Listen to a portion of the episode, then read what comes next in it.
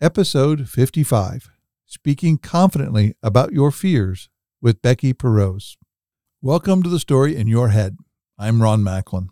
And today, Deb, myself, and our guest, Becky Paroz, discuss how to overcome the feeling of not belonging. We sift through Becky's transition from an introvert to becoming a public speaker, speaking confidently about her fears.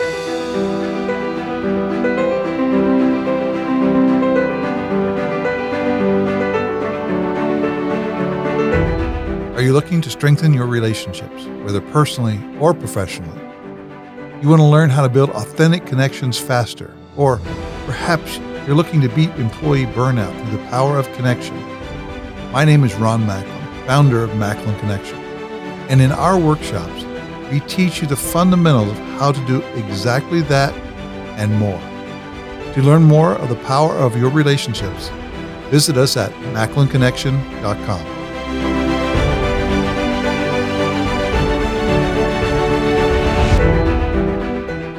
Welcome to the story in your head.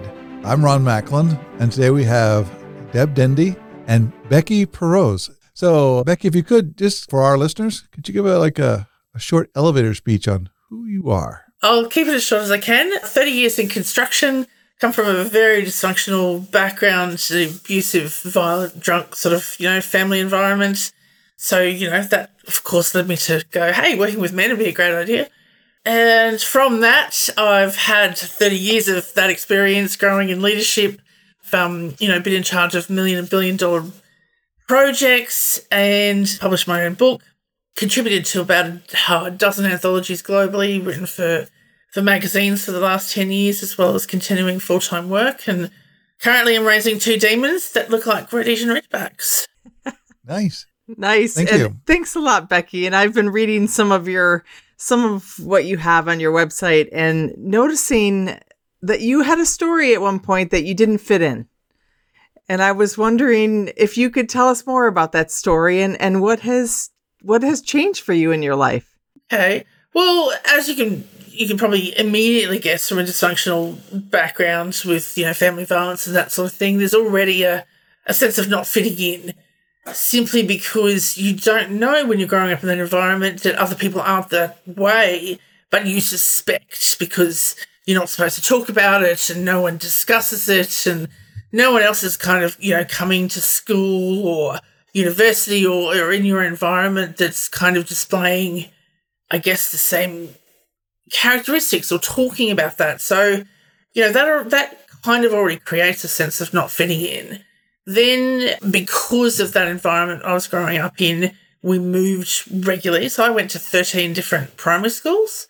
It's very hard to make friends. It's very hard to learn social skills when you're constantly in a different setting and unsettled and don't actually kind of have people around you to to to model off or or to sort of show you how to be in a group or you know what sort of long-term association looks like.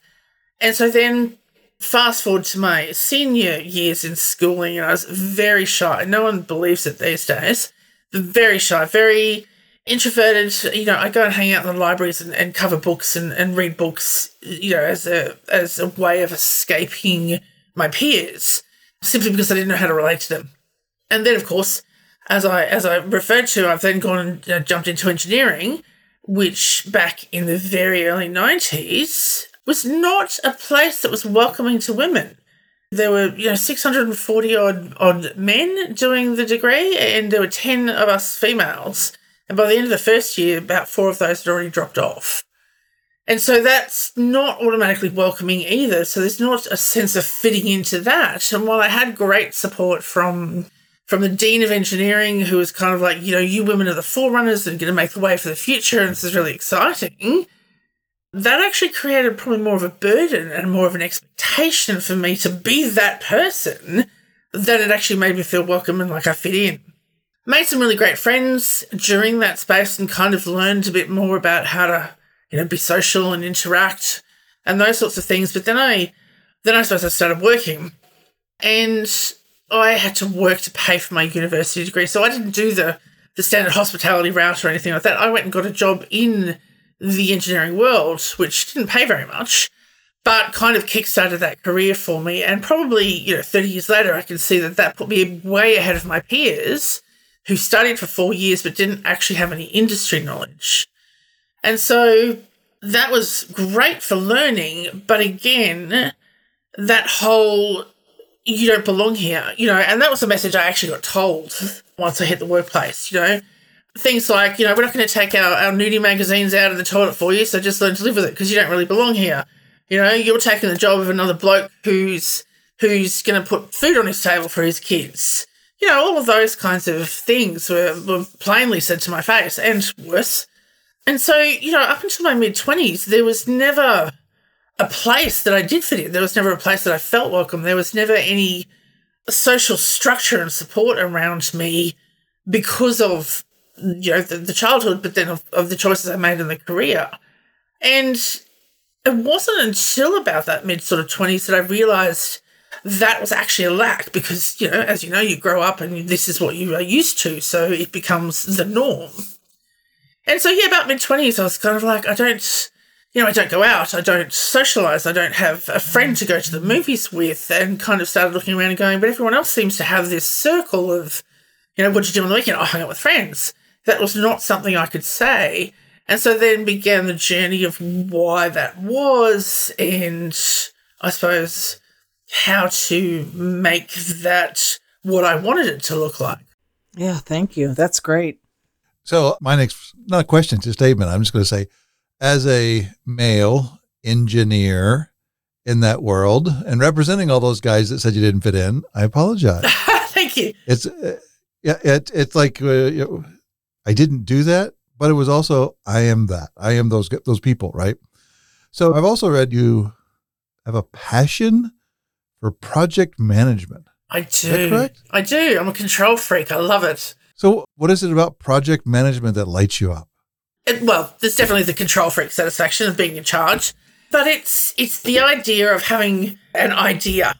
There is a there's a concept, there's a design, there is something to be created in the world that is not yet manifest, and being the leader of that process to bring that into being is that's it's powerful. It's cool. It's it's satisfying. It you know it's it's all of those things, and it's short term. You know, despite some projects being sort of three to five years, it's still short term. It's not a lifelong goal that I'm you know have to spend sixty years committed to. Can commit to something for a couple of years and have a product and a, or a, a building or a design or a railway or, or whatever it is I'm working on complete at the end, which is you know it's incredibly satisfying to go. There's you know there's a pile of dirt to there is something that is now contributing functional and useful for the rest of society.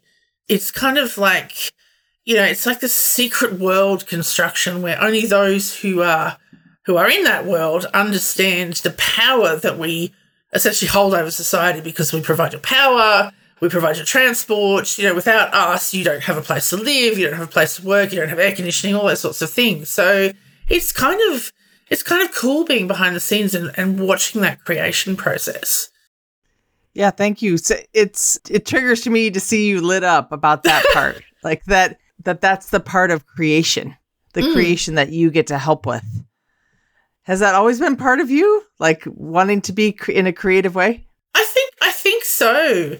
Yeah, I didn't I've only recently come to the discovery that I'm actually quite creative because engineering and creativity don't necessarily lend themselves as a blend because we're following rules and we have you know, regulations and standards and all that sort of stuff. So we have this, I guess, box we have to fit our, our outcomes into. But at the same time, how we get there and how we manage the people, how we inspire people to deliver that and, and achieve what they want and, and watching their careers, there is a lot of creativity in it.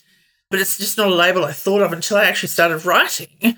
And then that whole sort of reflective process of, you know, creative writing versus engineering and and kind of looking at how that label does actually work very well in that space, but yet engineers themselves don't feel, and again, it's possibly because, you know, male and the word creative, it has a bit, I suppose, a bit of a soft connotation. And, you know, men, men in engineering don't tend to do soft in any way if they can help it. It's not seen as a, a benefit. It's cha- that is changing in the industry, but you know, it's it, construction's hard. It's hard to do. It's a hard life. It's long hours. You're away from your family. It can be very dangerous. And so the word soft and creative doesn't kind of blend very well with that picture I think we all hold in our in our heads. But I think it is something that does actually relate very well. Like, you look at some of the structures we're building these days that aren't just a you know a box of windows, particularly over in the in the in the sort of eastern block over there. They're making some amazing, beautiful structures that are also incredibly functional. And when did when did you when did you realize like you talked about the creative side of yourself, but when did you realize that you could really be you in your work? That's actually that was so it was probably my first coaching course. So as you can imagine from the childhood and being told not, not belonging and that sort of stuff, I went on a very deep dive into my own psyche and you know the things that I was told and why I believe them still and challenging all of that. So NLP and, and, and and a, a coaching course really kind of helped me dive into that and, and check into that process. And by doing that, obviously, I could then start to change those those thoughts and some of that mindset that was purely acceptance from what I was told as a child, and then reinforced as a as a young adult, in that I don't belong and I don't fit in. So once I started to change that narrative and and kind of discover my own, you know, self worth and look at my achievements in a new light of of they were actually achievements, not just stuff I was doing to get by, I really started to realize that I probably didn't want to fit in. And that fitting in was kind of not actually the greatest desire I had. And so that sort of transmuted. I want to find like minded people. I wanted to find like minded friends. I wanted to have a group of people who also, you know, challenged the expectations of society, perhaps were outside of the box not just by working in, say, construction or anything like that, but through their views of the world. And that's that was probably late late twenties. So probably between, you know, 20, 27 to 30. That was sort of that journey of discovery. And I started making really good friends who are still friends today. And having that moment of, oh my God, I love my life, you know? I've got I'm cashed up because I work in a great job in a well paying industry. And when I have free time, I you know can go do whatever I want. So I can jump on a plane and travel to another state and drink wine and eat lobster for the weekend and come back half drunk and go back to work.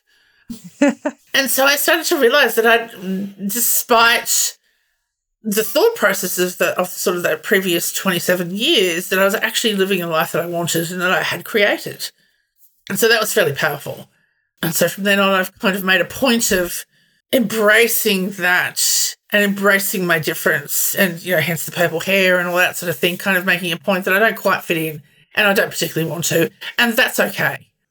And you went from being uh, somebody who hid in the library who was an engineer that was told not to be there and now you're on magazine covers and have articles written about you and you're a public speaking person. Yes. There seems to be some jumps in there. I'm just trying to connect all that how, how you got to that point because every every achievement I try and do better than the last. So there's this constant benchmark that I'm raising for myself. And as I said, I did that first coaching course. That that really broke me down. Despite the fact that it helped change my mindset, it really broke me down for about six months. And spent a lot of time sort of reassessing, reevaluating, and refocusing. So kind of when I, you know, I call that, I guess, my chrysalis stage. You know, when I when I came out of that, I suppose that was when I was like, well, it actually can't get worse than that. You know, I was in a wheelchair for a while. I was, it was very dark and and depressing, and I kind of went, well, I don't want to do that again. So let's go. You know, I don't necessarily have a lot of time on this planet because I also have a chronic illness and have had since 18. And all of that just kind of went, I just go just go for it. Like, what have I got to lose? At the end of the day, I'm not meant to be here according to all of the input. I'm not meant to be achieving what I am achieving according to all of the feedback. And yet, despite all that, I'm doing that. So, again, what have I got to lose? So, it's just a kind of more, more of that. Let go all the irrelevant stuff and go for it. And so, again, I did another coaching course, and that was probably more beneficial in actual practices And what what really coalesced, I guess, in that when you talk about the jump to the public speaking is because I had turned into that extrovert who was happy to laugh at work and, and have weird coloured hair and and I was using that NLP to actually engage with people on their level and so therefore was getting a lot of great responses. My boss, was not any of those things, threw at me one day that we're going to start doing toolbox talks, which is like a safety talk on a regular basis. And so he came to me and went, Right, two o'clock today, you're going to give a speech on this topic. Now, I'd never seen myself as a public speaker. I'd never set myself up to be a public speaker.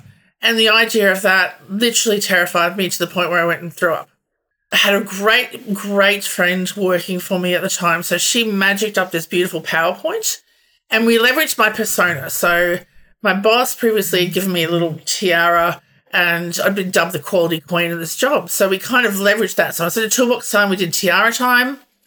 And I think Hitchhiker's Guide to the Galaxy was the popular movie of that year. And so we did the Hitchhiker's Guide to whatever this was, as a computer program or something that no one was using. And I had to tell them they had to use it basically. And so I got up there and I just kind of, you know, used that extrovert to really push this kind of, and, you know, it was funny. So it suited me.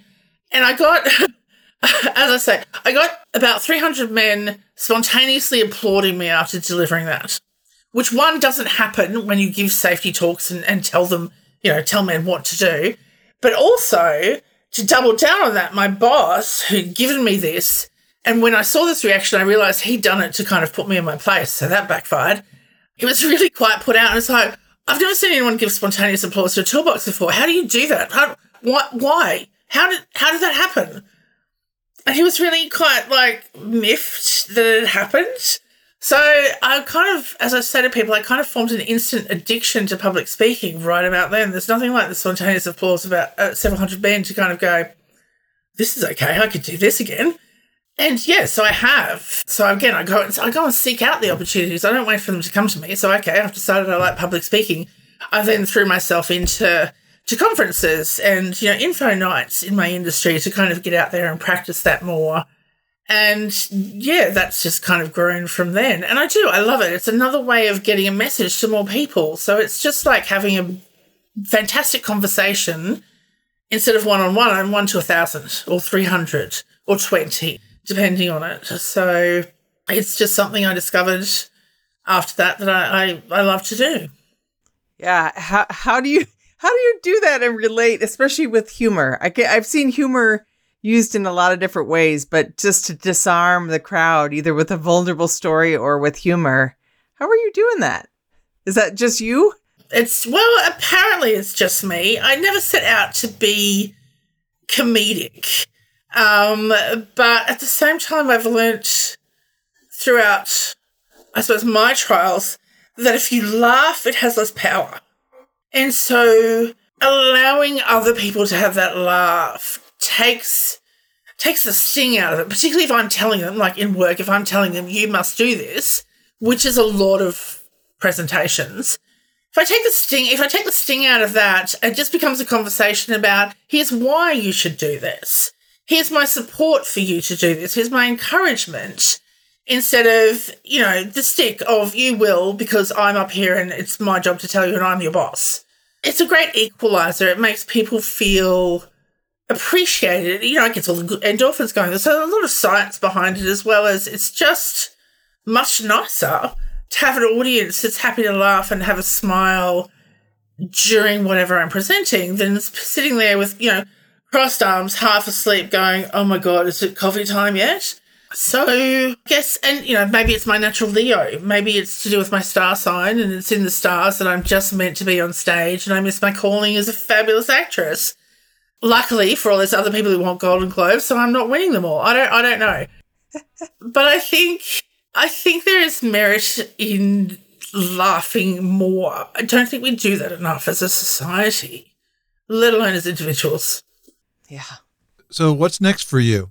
That's a really good question. And I never really know because I tend to make it up on the spot. Or I see something and I go, oh, I'm going to dive into that. And then, you know, have all the pangs of regret. I did that with a comedy course. You know, I'm like, oh, yeah, I'm going to do a comedy course. People say I'm funny. Let's go do that.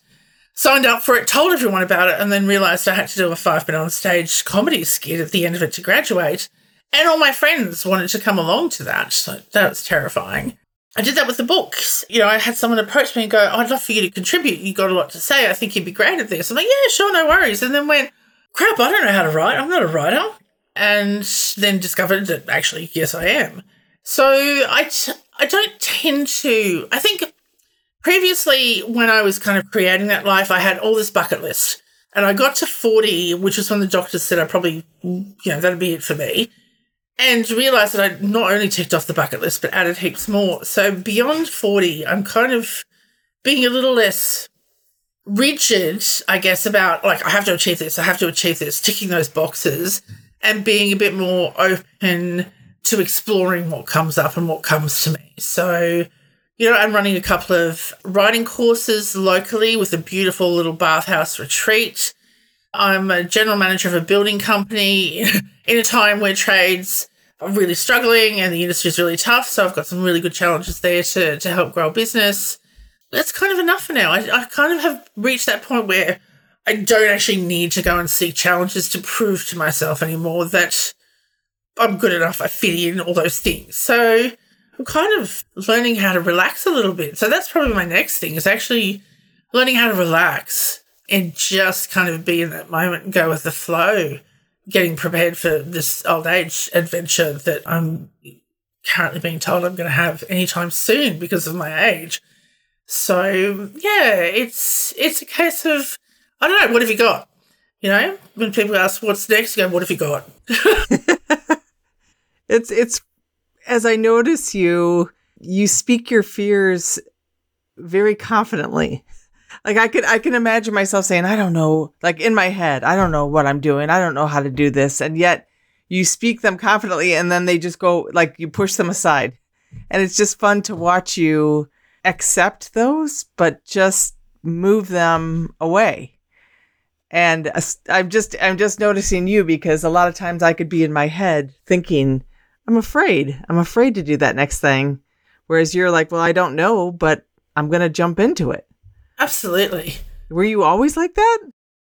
No, no, I wasn't. That's another learnt behavior. And I guess when you look at the childhood I had and what I went through and what I experienced, and we won't get into that because we don't need to, but you know, it was pretty bad.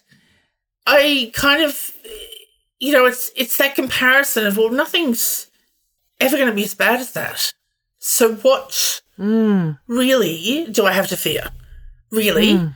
You know, I've had rheumatoid arthritis since I was 18, lots of pain and, oh, medication problems and, and, and. Like, is it going to be as bad as that? No. You know, fear is something that I think we buy into too much instead of just going, yep, that's scary. What the hell? Do it anyway.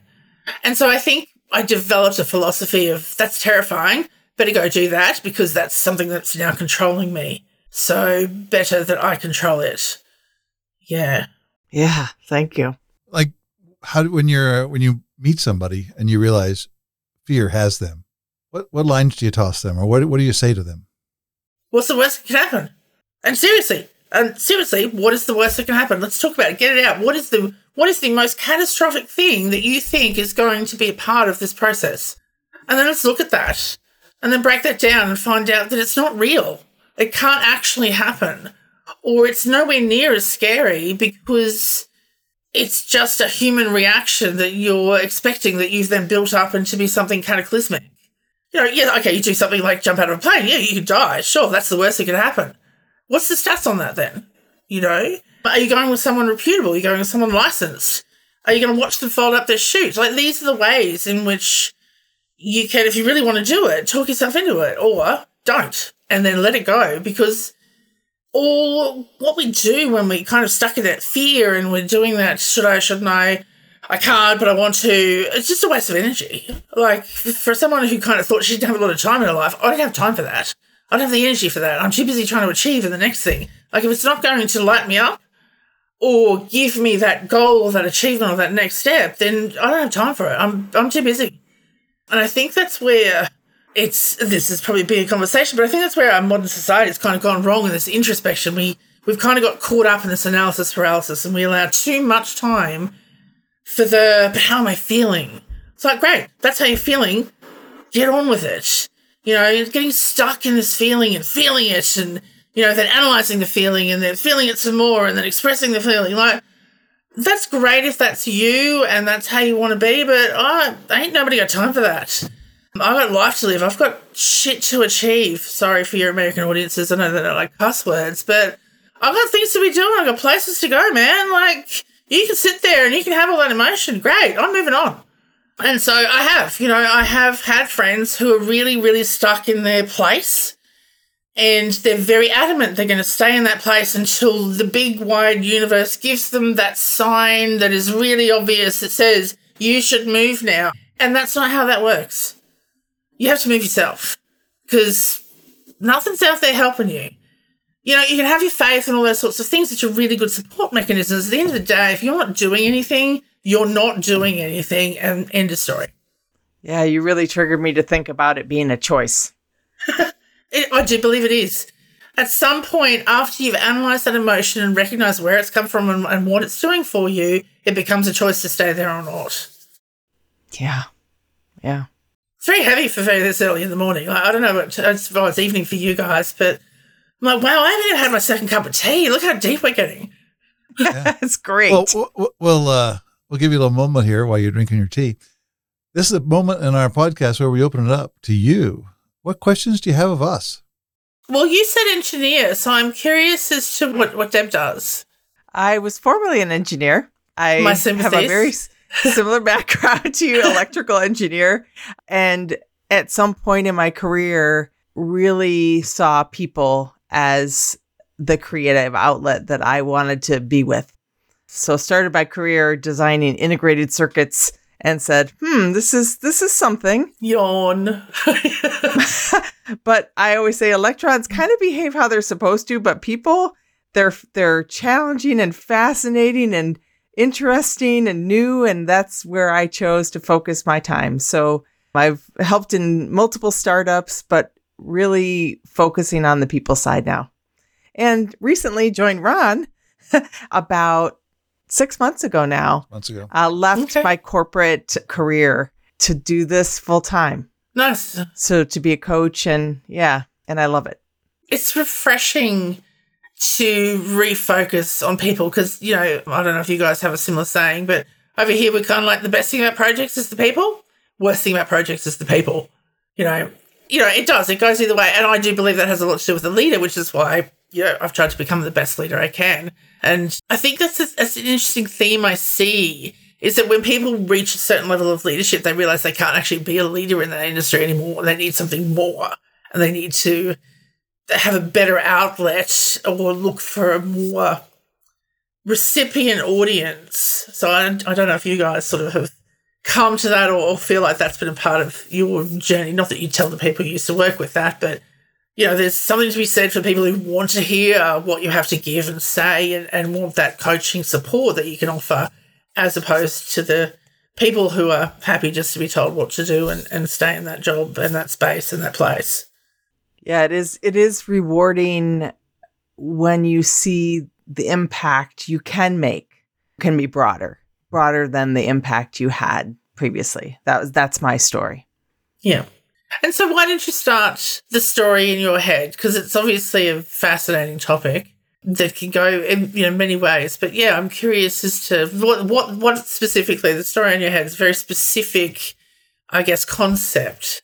So it started from like we started a program. So I was uh, uh, also an engineer, a mechanical engineer. Realized it way too late in my engineering career, education process to say I would not be an engineer because it was too close to the end. And I spent all my time focusing on the people because I grew up playing football, which was about getting people to work together as a team.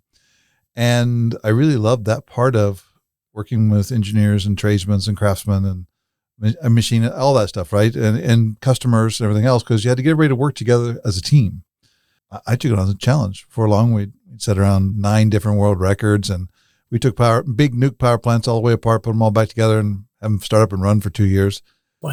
and had a lot of fun doing it. And I didn't want to do like any engineering, or and I really didn't know that I really wanted to stay in in that power. What I wanted to do was I wanted to take on more problem team, like teams that are having problems. Ones that people go like, well, they're just terrible people over there. And I go, cool, get me over there, right? Because I loved watching those same people turn in world records and best place to work in Houston and Texas. We won that award, and I went did it in Europe. And I just loved that part of it. And what I really started to love was building the teams that could do that. And the way I did that was to be able to notice the stories we all had in our heads, notice what our fears were, notice how to connect with each other, build trust, be vulnerable, and then all the other stuff took care of it. We like we we went from losing 12 million when I got on one particular project operations to break even to plus 20 million to plus 40 million, and we never focused on the dollars. Like we, mm-hmm. ne- we never said, okay, we're going to fix the dollar thing. No, we're going to Yeah. we're going we're going to build trust. We're going to build a team. We're going to this is how we're going to work together. This is how we take care of each other.